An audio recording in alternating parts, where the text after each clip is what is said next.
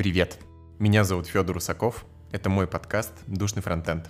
Здесь мы с гостями обсуждаем все, что находится в нашем стеке и вокруг него. Это вторая серия. Сегодня мы с моими коллегами по компании B-Master обсудим многообразие инструментов на фронтенде. Обсуждать будем с Михаилом Кириченко и Алексеем Акуловым, старшими фронтенд-разработчиками. Поехали! Сегодня хочу поговорить, какого черта у нас на фронтенде столько всяких инструментов. Почему, я даже записал, почему у ребят, которые пишут на питоне, всего четыреста пятьдесят тысяч пакетов, а у нас аж почти полтора миллиона. Да, я даже знаю, есть такая игра на выпивку, что ты гуглишь какое-то слово на английском и в конце добавляешь джей эс. И вот, собственно, если находится такой пакет, то ты выпиваешь. Вот, что подтверждает твои слова, что действительно пакетов очень много. Вот. Честно отвечая на твой вопрос, вообще не знаю, почему так много. Я, я могу это объяснить только тем, что фронтенд, он, сейчас будет очень грубо и резко, он для домохозяек. То есть я к тому, что очень, очень просто все. То есть тебе понятны правила игры. Ты знаешь, что такое браузер, как он устроен. Даже если ты просто разберешь или там прочитаешь контра, learn javascript точка ру и всякое такое. Очень, очень просто разобраться, очень просто начать писать, очень просто что-то визуализировать. И поэтому очень много народу этим занимается, вообще веб-разработкой, именно фронтендом, JavaScript'ом. И я это могу объяснить только тем, такое наличие пакетов, что каждый хочет что-то, с чем-то поэкспериментировать, что-то поделать. Хочет научиться публиковать пакет в эн пи эм. Он его там взял, разобрался за один день.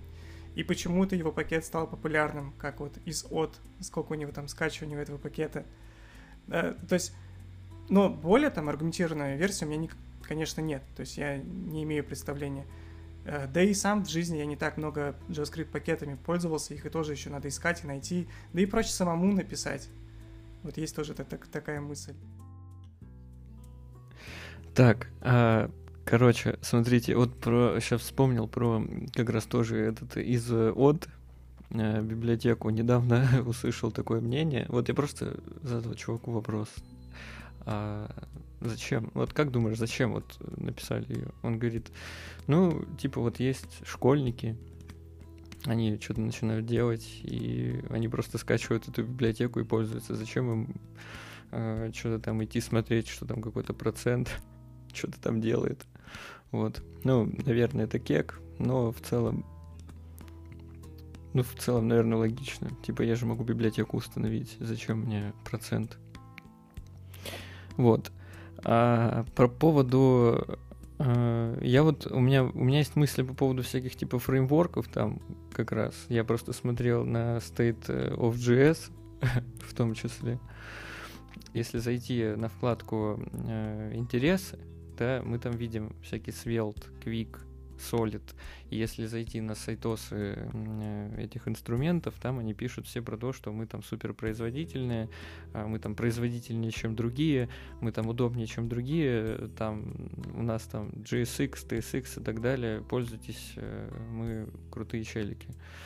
Э, вот, то есть, не знаю, наверное, это говорит о том, что ну, технологии развиваются, кому-то чего-то не хватает, кто-то что-то пытается привнести свое творение на свет, там как-то его продать, и вот что-то выстреливает, а что-то не выстреливает, или что-то, например, заняло свою нишу. Вот, то есть, если там потом переключить эту же вкладку на те же использования этих инструментов, то вот то, что я перечислил, оно как бы уедет вниз, да, потому что там на первые, первые три места по использованию сейчас все-таки вот три старичка, э, типа там React, Angular, Vue, вот. Э, и, соответственно, мне кажется, не, не только у нас такая штука, то есть все-таки у других это тоже есть. То есть, если мы будем брать, например, какой-нибудь э, C-Sharp ю ай э, для создания ю ай э, всяких там штук, да, то там тоже так-то, если посчитать всякие э, там Avalonia, там были Xamarin, ну, они, конечно, касаются в том числе и мобильных там ю ай, э, или там во что Xamarin переродился, я постоянно забываю, как он называется, там эм ай ю ай, что-то такое, в общем, да. Что-то похоже на Xiaomi интерфейс. Вот, просто, наверное, ну, мне так кажется, все-таки в джей эс проще библиотеки публиковать, может быть, чем в остальные. Как-то ты в эн пи эм заходишь, там тебе все понятно, что там взял, запушил пару команд, хоп, у тебя все, там десять твоих собственных библиотек, это же круто. Вот. А у кого-то они получаются просто годными, и они выстреливают. Вот. Как-то так. Ну что, я правильно вас обоих понял? Идея в следующем, в том, что, типа, на джей эс легко писать, поэтому джаваскриптеров много, поэтому, типа, многие люди просто за счет количества начинают что-то пушить. Это поинт номер один. А поинт номер два — это то, что постоянно есть тяга к каким-то улучшениям, и вот старые неудачные инструменты все пытаются как-то под себя адаптировать и выпустить под своим именем. Ну, условно, там, быстрее, выше, сильнее, вот это все. Да, да, я думаю, да. Ну, в, основ- в основном... Наверное, все-таки про э, первый все-таки поинт — это именно улучшить что-то. Окей. Okay. Но почему бы не взять бы и не покоммитить туда, где плохо? Вот почему, не знаю, мы, если у нас там плохо протипизирован, как, протипизирована какая-нибудь история в TypeScript, мы открываем merge request, а не пишем новый какой-нибудь типизированный JavaScript. Почему мы не, не пишем новый язык для, для этого? А я, я тебе отвечал об этом, что очень простые правила игры. Если говорить про JavaScript, тебе известно, тебе все просто. Ты взял и это и починил. Или там написал свое, опубликовал новый эн пи эм пакет. Ну, то есть это условно тебе заняло десять минут.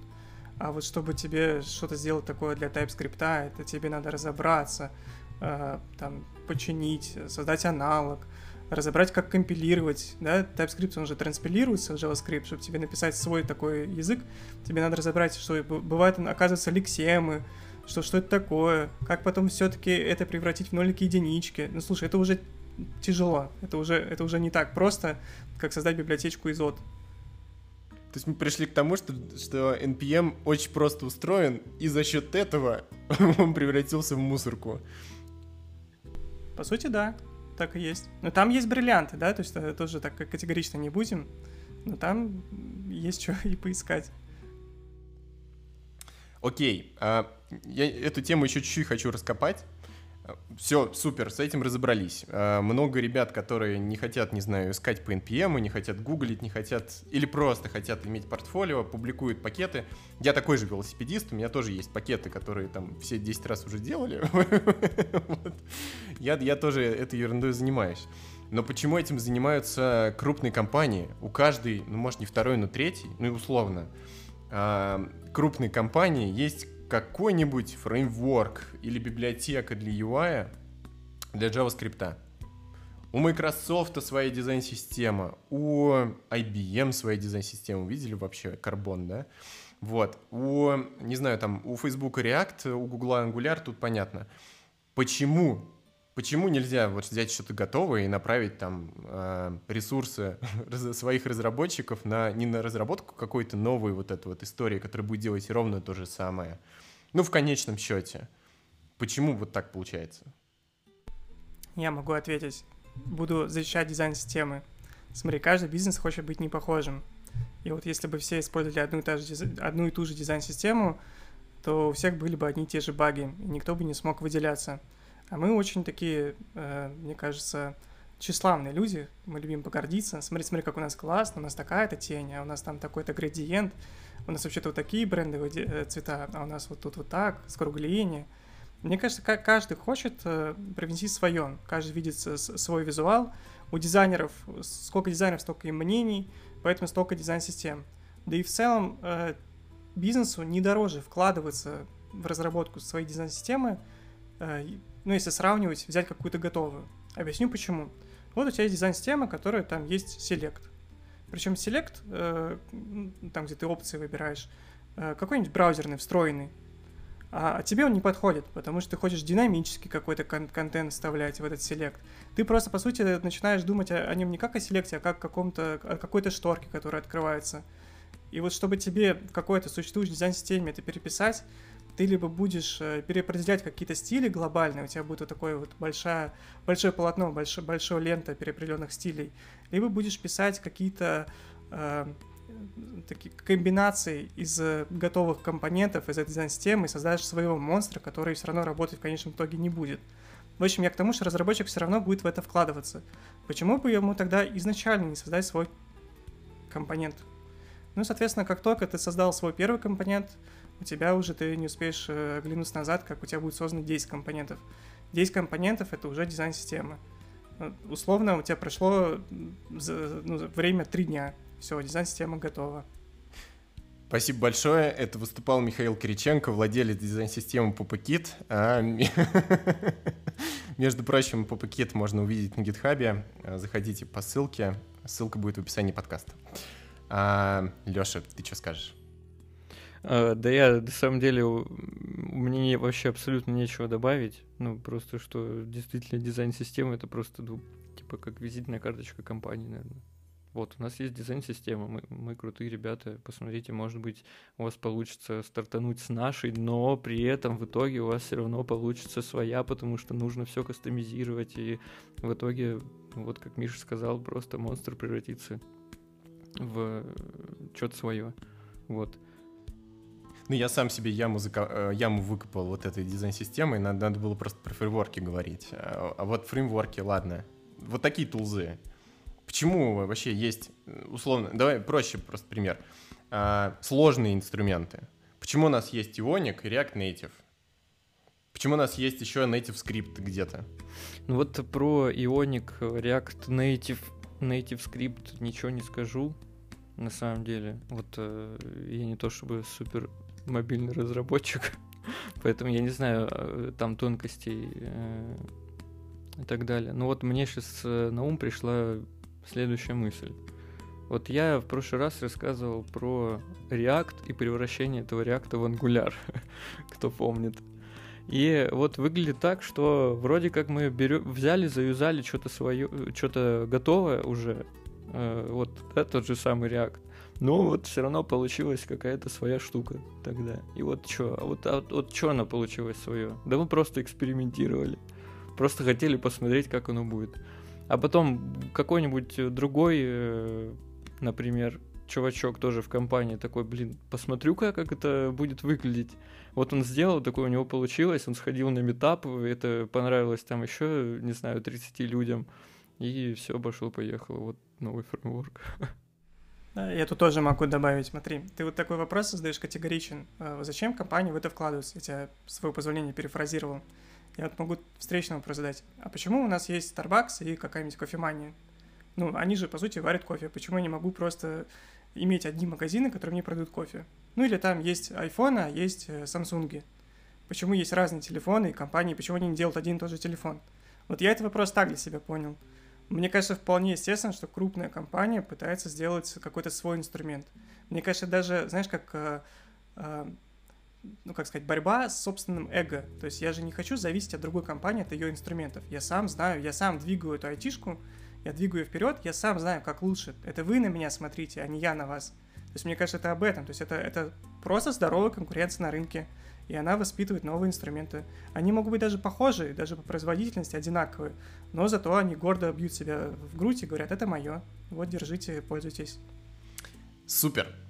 Uh, попробую немножко глубже копнуть, когда это все закончится? Ну, собственно, когда будет стабилизация? Или никогда не будет? Окей, okay. Мне кажется, никогда не будет стабилизации. То есть э, все будет по синусоиде происходить. Тебе как только покажется, что вроде бы все нормализовалось, как, я не знаю, было два года назад, когда, ну, вроде все, я понял, окей, okay, сейчас на, на Vue, React и Angular. Сейчас буду выбирать, на чем программировать. И потом, хоба, Svelte. У нас границы размылись между вебом, да, ну, Svelte, во-первых, а я, я имел в виду, что у нас границы размылись между мобилкой и нативными приложениями. И опа, там еще десять фреймворков у тебя выскочило, и ты начинаешь еще, знаешь, захватывать, как круги Эйлера, еще и эту область. И вот мне кажется, каждый раз с развитием технологий, с развитием браузером, браузеров, его новых фичей, у тебя каждый раз будет какой-то новый фреймворк, новый инструмент, который на базе нового видения, которое там прогнозируют компании, предлагают э, браузеры, у тебя всегда будет что-то новое появляться. Вот даже сейчас, если мы уже можем рассмотреть какие-то популярные инструменты, не за горами, у вас у всех на слуху, да, такой э, задняя мысль, да, на подкорке, э, грядет веб три. Я вот, я вот предполагаю, сейчас еще какой-нибудь бум начнется, какой-нибудь фреймворк появится, который вот мы на веб три, у нас тут блокчейн, у нас тут все вот это, у нас все модно, молодежно, и почему нет, мне кажется, только здорово. А я, вот, я, во-первых, согласен с Мишей, вот, абсолютно, и я еще сюда докину то, что я отвечал еще на первый вопрос. Все хотят что-то лучше, что-то сильнее, что-то выше, как мы договорились, да? Вот и, вот и все. И получается, что вроде как... А зачем останавливаться? Что, у нас все нормально, что ли? Да нет. Ну вот и все. У меня тоже есть мнение на этот счет. Я, я, кстати, думал, рассуждал на эту тему. А, у меня мысль какая. Я, я вообще очень как-то глобально решил к этому вопросу подойти. И мне кажется, что... Я, я тоже уверен в том, что ничего никогда не стабилизируется. Но не потому, что у нас там... А, все еще мы не достигли какого-то идеала. А, и не потому, что вот эта вот тяга к а, развитию фронтенда никогда не пропадет. А скорее потому, что если мы говорим о фронтенде как о клиентских интерфейсах, как о пользовательских интерфейсах, то вот эта штука, она всегда будет актуальной. Если сегодня под пользовательскими интерфейсами мы понимаем в первую очередь там веб-интерфейсы, во вторую очередь мобильные интерфейсы, то э, когда-нибудь это будет какая-нибудь дополненная реальность, какая-нибудь, не знаю, там...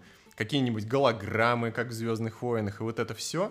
И вот эта штука вообще никогда не перестанет развиваться. И подходы, ну, на фронтенде, они же очень сильно зависят от того, что происходит там, в том числе у дизайнеров. Дизайнеры постоянно ищут какие-то подходы к тому, чтобы сделать что-то удобнее.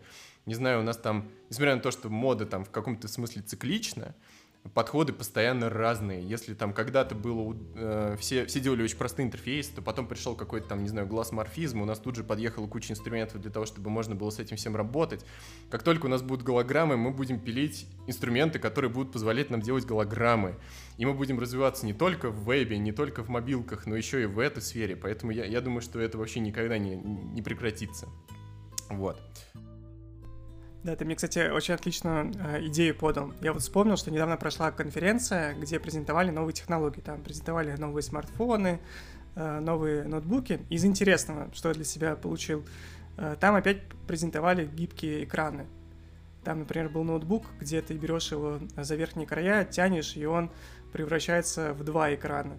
Взял и растянул. И я на это смотрю обычно как боль фронтенд-разработчика, что и теперь еще и такой адаптив придется делать.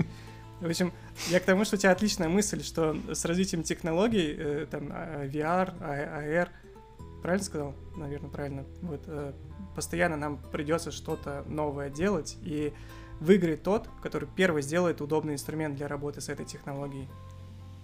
Че, Леш, дополнишь что-нибудь? Да, нет. Мне вот... Я что-то сейчас сидел и думал о том чуваке, который на Rust написал ю ай-ку под Canvas. Мне кажется, это все сюда же. Вот, он потом, он потом напишет ю ай-ку под голограммы, наверное, на Canvas, на каком-нибудь голографическом. Так, окей. Ну, смотрите, я, по сути, подвел нас к еще одному вопросу, который я хотел бы обсудить. Вот с учетом того, что это вообще никак не остановить, ну, мы тут все согласны, да, вот никогда это не прекратится. Инструменты новые будут появляться, задачи новые будут тоже появляться, вызовы всегда будут новые. Как разработчику фронтенда э, держать свой инструментарий в актуальном состоянии? Как сделать так, чтобы на рынке труда ты всегда был интересным кандидатом? Собственно, что мы можем с этим сделать? Столько инструментов, невозможно все выучить. Честно скажу, я не знаю. У меня есть фор- формула счастья на такой момент. Единственный вариант рабочий, потому что ты все все равно не изучишь, это все-таки следить за индустрией. Как можно следить? Банально, это какие-то новости, те же самые медиа, Хабр, Медиум, не знаю, там еще какие-то конференции. Обязательно надо слушать, что сейчас в тренде, какие доклады. Ну и ты понимаешь, на самом деле они все, все настолько похожи, тебе не нужно изучать несколько фреймворков, тебе достаточно изучить там один, два или три из них, потому что перейти на другой тебя займет там два дня. Это, это, это не rocket science. И тебе, чтобы просто быть в тренде, тебе нужно просто понимать, а, а чем вот этот инструмент лучше, чем тот, который я сейчас использую. И ты начинаешь взвешивать все, все за и против. А, слушаешь чувачков, которые в этом что-то понимают, которые уже это тыкали. И если тебе интересно, единственное, плюсов очень много, то естественный шаг – бизнесу ты это не продашь. Бизнес никогда не возьмет что-то новое, модное, молодежное в обход того, что уже сейчас работает и приносит деньги. Это надо очень сильно стараться продать. Даже если ты это продашь, очень много времени уйдет, чтобы это воплотить. Естественный ответ поэтому – это использовать инструменты, которые тебе нравятся, на своих пэт-проектах. Какой плюс? Ну, во-первых, тебе будет нравиться, ты будешь кайфовать и писать свои пэт-проекты, использовать инструмент, который тебя действительно заинтересовал. Второй момент – тебя могут заметить люди, и также им понравится твоя работа, будут тебя фолловить и так далее. Это тоже будет приносить плюсы к этому инструменту, который ты используешь. Ну и, соответственно, ты будешь себе еще и GitHub прокачивать, вот эти зелененькие квадратики зарисовывать. Тоже не могу не отметить этот факт. Ну, в общем, если вкратце, то никак не будешь следить, и никак не будешь держать стек в актуальном состоянии. Нужно просто следить за новостями и тенденциями. Но в каждую прыгать с головой я никому не советую. Прыгать только туда, к чему у вас душа лежит. И тут я с Мишей соглашусь. Все четко, все по делу. Я вот что хочу сказать. Вот смотрите, опять если вернуться к первому вопросу, я там начал разгонять про то, что вот у нас там вкладки интересные, используемые. Вот к State of джей эс возвращаемся, да? Вот опять, да? Там интересное вроде как первым стоит Svelte. Или Svelte, как там правильно называть. Я сегодня вроде читал, вроде Svelte. Svelte.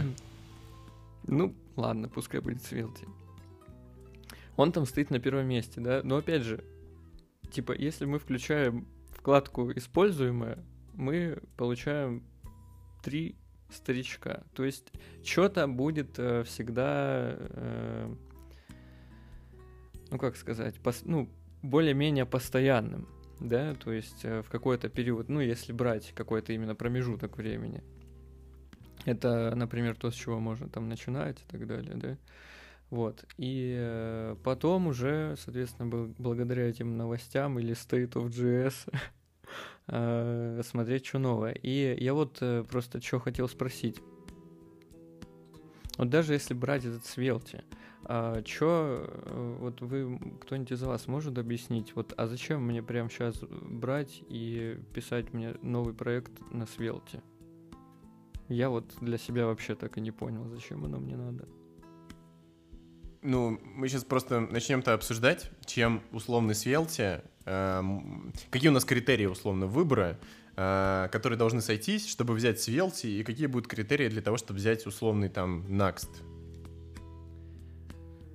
Да не, ну вот, вот да, вот верхнеуровнево так, вот я просто хочу стартануть, просто вот проект проверить гипотезу свою, вот как минимум, да, который, может быть, у меня там перерастет в какой-то стартап, и, скорее всего, кодовая база там тоже останется. Мне, мне кажется, это просто не так работает. Ну, давайте, Миш, послушаем. Да, вот у меня есть идея, я, я начну с предисловия. Я работал в дизайн-студии, и там был очень крутой дизайнер, который рисовал очень крутые дизайнерские всякие штучки. И он, например, использовал свой iPhone следующим образом, еще до новых операционных систем. Он все запихнул в одну папку, чтобы ему было максимально неудобно, и искал в этой папке через поиск какое-то необходимое ему приложение. А еще он дошел до ручки и вообще перевел свой телефон на китайский язык, чтобы ему было еще неудобнее. Я спросил у него, зачем ты это делаешь? Он мне объяснил, что, во-первых, ю ай должен быть понятен и так, без там, твоего нативного родного языка. То есть хороший ю ай — это когда и так понятно, куда ты будешь нажимать своим пальцем. А второе, он специально себе делает неудобства, чтобы воспитать в себе экспертизу того, как сделать это удобнее. Или пересмотреть подход. Вот, у него такая идея. Меня это поразило в какой-то момент. Вот, предисловие закончилось. Отвечаю на твой вопрос, Леш. Как понять, что нужно использовать Svelte? Если ты хочешь проверить какую-то гипотезу, то тебе не нужно его использовать. Ну, потому что зачем? Распакуй то, что ты в чем уверен, быстренько за пять минут сделаешь, и все, пойдешь дальше. Но если ты хочешь каждый день прокачиваться, кроме вот, там, слушания всяких новостей и конференций, тебе нужно осознанно давать себе делать неудобно. Заиспользуй Svelte, а вдруг тебе понравится. Ты не, ты не узнаешь, пока не попробуешь. Если у тебя есть шанс прям взять и распаковать, и тем более ты слышишь какой-то э, хайп вокруг него, тренды вокруг него, то я тебе советую просто взять попробовать. Это, это я тебе отвечаю так специально, чтобы не углубляться и не начать э, сравнивать фреймворки. Чем он лучше, чем вот этот, и вот это все. Не хочу вот это подходить. Стэк, на самом деле, мне кажется, вообще не важен в вебе. Можно все на JavaScript писать. Вот такое заключение. Вот, круто. Ну, на самом деле, да, я спрашивал не за тем, что вы поспорили, так что все, все, все верно. В принципе, ответ хорош. Ну, типа, тренды, да, там я должен скачать, э, ска- скачать, установить, э, запустить, потыкать. Э, я потыкал. Вот, ну и, в принципе, все. Это считается, вот, что я в тренде, например. Вот я знаю Svelte, Svelte. Э, я понимаю, там, как он работает, э, но я не понимаю, зачем он. Это считается, что я в тренде или нет? Я бы сказал, что если ты можешь на нем разрабатывать, то он есть в твоем арсенале. Но если ты не понимаешь, как бы, что это такое и зачем оно надо, очевидно, что ты не можешь на нем разрабатывать. Я, я бы так сказал. Я, я бы ответил, что считается, что ты в тренде, если ты используешь Svelte, а еще пьешь смузи и смотришь TikTok. Вот тогда точно комбо составлено, ты точно в тренде, можешь не волноваться. Мне кажется, смузи уже не в тренде, Миш. А что сейчас в тренде, макиато или какие-то такие? Я не знаю. Я опять, наверное, что-то куда-то не туда нас уведу. А может быть, дам нам возможность еще порассуждать на эту тему. Я тоже опять думал над этим вопросом, и у меня мнение какое. Мне кажется, что чтобы быть в тренде, нужно знать базу. То есть, если вы знаете базу, вы можете писать на чем угодно, и все остальное — это, в общем, ерунда для вас. А если вы... Ну, часто, на самом деле, на интервью просто встречаю разработчиков, которые знают инструмент, но не знают, где он находится, как он работает, ничего не знают про окружение. И, во-первых, эти разработчики не могут... Не только, ну, понятное дело, что они не смогут использовать любой другой инструмент, там, не смогут быстро переключиться на любой другой инструмент. И что самое неприкольное, в случае чего они не, не смогут какой-нибудь инструмент написать сами. То есть это ребята, которые супер завязаны на документацию, которые супер завязаны на инструменты, к которым они привыкли. Часто не хватает какого-то, ну, мышления за рамками. Вот мне кажется, что если вы знаете какие-то корневые технологии, если вы знаете JavaScript, платформу, ноду, неважно, где вы находитесь. Мы, конечно, тут в основном сейчас про фронтенд рассуждаем, но, но в целом это ко всему относится. Если вы знаете, например, TypeScript, то фреймворки, библиотеки, которые там появляются, приходят, уходят, это все уже ерунда. Если вы, как мы, такой застарелый Angular-разработчик, который должен как-то расширять свой инструментарий, если вы хорошо знаете TypeScript, как его знаете, знаем мы с ребятами, вы без проблем, как мне кажется, сможете поменять этот инструмент на любой другой просто за выходные. Вот. Да, ты отличную фразу сказал, у меня сразу мысль появилась. Ты сказал, важно знать базу, знаешь базу, значит, все, ты в тренде и разберешься со всем остальным. Я закончил не, не самый простой университет, это был Московский государственный университет, и мы там изучали постоянно всегда один язык, ну, на всех курсах первых. Первые четыре года, это C и C++. И как-то у меня сложились очень хорошие отношения с преподавателем, я, я с ним задаю ему вопрос, слушай, вот а почему только один язык? Вот я слышал в высшей школе экономики, там изучают и Python, и там и JavaScript, и TypeScript, у них так модно, и столько у них всего разнообразного. Почему мы только вот один язык изучаем, и все? На что он мне отвечает, ты что, действительно этого не понимаешь? Я говорю, нет, не понимаю. Говорит, смотри, если ты будешь знать базу, то ты любой из этих языков изучишь там за вечер. Вот, поэтому мы вот углубленно изучали только один язык. Ну и главное здесь мысль, что э, главное уметь учиться. Вот если ты умеешь учиться, то очень легко тебе оставаться в тренде и следить за новыми технологиями. Вот это все, что я хотел добавить к твоей мысли. Просто очень зацепило меня. Спасибо. Не, ну тут даже нечего добавить. Это прям, ну, это сильно, я хочу сказать, да. Могу только... Да не, не могу, все. Мне тут реально нечего добавить. Тут, ну, все сказали, все четко. Я, я, я могу просто пример привести. Вот буквально на днях смотрел резюмеху, и, короче, чувак в резюме пишет, прям в навык пишет, что он знает ти эс, я, но у него есть ссылка, слава богу, на GitHub. Короче, не знает он ти эс, а он пишет на React, использует ти эс икс и пишет ти эс икс на JavaScript.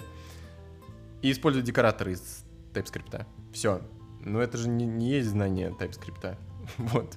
И указывать его в навыках при этом совсем нельзя. Вот мы про тренды у разработчика сейчас говорили, как в тренде оставаться, да, а вот как, например, компании и бизнесу, да, оставаться в тренде с технологиями? Мне кажется, в случае с компанией, вот это вот, я еще, наверное, популистские вещи немножко буду говорить, но в случае с компанией вот сидеть и там нон-стоп добирать каких-то инструментов все в копилочку, ну, прям вообще невозможно. Вот. Очевидно, что разработчик намного проще может адаптироваться к каким-то меняющимся технологиям, чем вот этот вот технологический радар компании. Но я думаю, что нужно принять просто за данность, что инструменты не вечные. Нельзя выбрать технологию на века и всю жизнь на ней сидеть. И нужно прям заранее понимать, что с каждой технологией ты в какой-то момент, ну, скорее всего, уйдешь. Я думаю, что, ну, даже ребята, которые продолжают сейчас м, писать на плюсах, время от времени задумываются о том, чтобы взять что-нибудь там поинтереснее, что-нибудь, что, не знаю, там... Несмотря на то, что плюсы, ну, в определенном смысле технология супер актуальная, развивается язык, э, везде используется и все такое, э, ну, есть очевидные преимущества инструментов, которые появляются вот сейчас. Тот же Rust предлагает там более удобную отладку, более удобную там работу с ошибками. Я уверен, что ребята, которые пишут на плюсах, время от времени скучают по каким, какому-то удобству и думают о том, чтобы там, не написать ли новый проект, например, на Rust. Вот мне кажется, что в рамках компании просто нужно держать в уме, что рано или поздно какой-то переход случится, и просто стараться делать его как можно мягче. Вот, не, не, не знаю, нас, нас, можно ли тут ответить конкретнее, но давайте послушаем, что Миша на эту тему думает. У меня, честно, нет ответа, то есть меня поставили в тупик. Ну вот, я думаю, как, я буду размышлять прямо на ходу. Как компания оставаться в тренде? Мне кажется, х- хорошая компания, у нее, во-первых, есть там бизнес-аналитики, есть продукт-оунеры, у них есть свои конференции, и мало-помалу, но даже на их конференциях модные словечки все равно проскакивают. И мне кажется, даже можешь и не включить у себя радар э, технологической в компании, будешь просто ходить на эти конференции, все равно узнаешь следующее, что вот мы пишем на плюсах, а другие уже все пришли на Rust. А почему так? А почему-то они так выбрали. И у тебя у самого будет жгучее желание, что ты идешь куда-то не туда. А тебе же надо деньги зарабатывать, да, приносить прибыль, и ты все равно будешь менять эти технологии. То есть даже если ты не будешь э, акцентированно за этим следить, ты все равно за этим следишь, э, скажем так, офлайново. Это первый момент. Второй момент, конечно, нужно в компании прям воспитывать культуру поиска технологий. Нужно постоянно следить за этим, за обновлениями и держать руку на пульсе. Какие люди в компании обычно за это отвечают? Мне кажется, стек технологий – это ответственность архитекторов. Если у тебя в компании хорошая экспертиза архитектурная, то вот как раз эти люди за этим и будут следить. В какой-то момент они могут понять, что «О, вышел новый язык, и он нам там ускорит разработку в десять раз, потому что мы перестанем следить за выделением памяти». И бизнес такой: «О, продано. Сколько будет стоить, чтобы нам на него перейти?» «Да, можно там по частям переходить, и вот вы построили план и начинаете переходить». То есть услов- условно радар, мне кажется, вот эти люди двигают. Какие еще э, двигают? Значит, э, должен быть хороший э, технический директор, который сам понимает, что сейчас э, актуально. И вот э, он тоже будет сразу замечать, ему даже не надо будет говорить от штаба архитекторов, что, что нужно там сделать. Он может сам настоять, что, ребята, мы куда-то едем не туда. Это как бы его, кстати, зона ответственности. Мне кажется, даже в должности у него так прописано. То есть это его обязанность сделать так, чтобы компания не прогорела через год, потому что технологии поменялись. Ну вот как-то так. В общем, в компании это работает, подрезюмирую, э, само по себе. Можно особо за этим не следить. И есть специальные роли, они должны быть, которые за этим, на должностной основе за этим следят, и поэтому вот, вот так. Чуть-чуть дополню то, что говорил Миша. Ну, не то чтобы дополню, скорее просто пример приведу. На одном из, собственно, митапов, по-моему, московских, в онлайне должен быть доступен как раз по Rust'у, ребята из, если я не ошибаюсь, Рамблера рассказывали, как они переходили с, собственно, Python в рамках компании на э, фреймворк на Rust, который называется Actix. как раз приводили пример, что, чего им это стоило, какая команда, как они переходили. Они приучивали разработчиков на питоне, на Rust, и в целом все прошло успешно. Вот, это безоценочный просто пример привел. Могу выделить только вот как раз мысли про то, что бизнесу, в общем, нужно решать какие-то проблемы. И вот как раз-таки, наверное,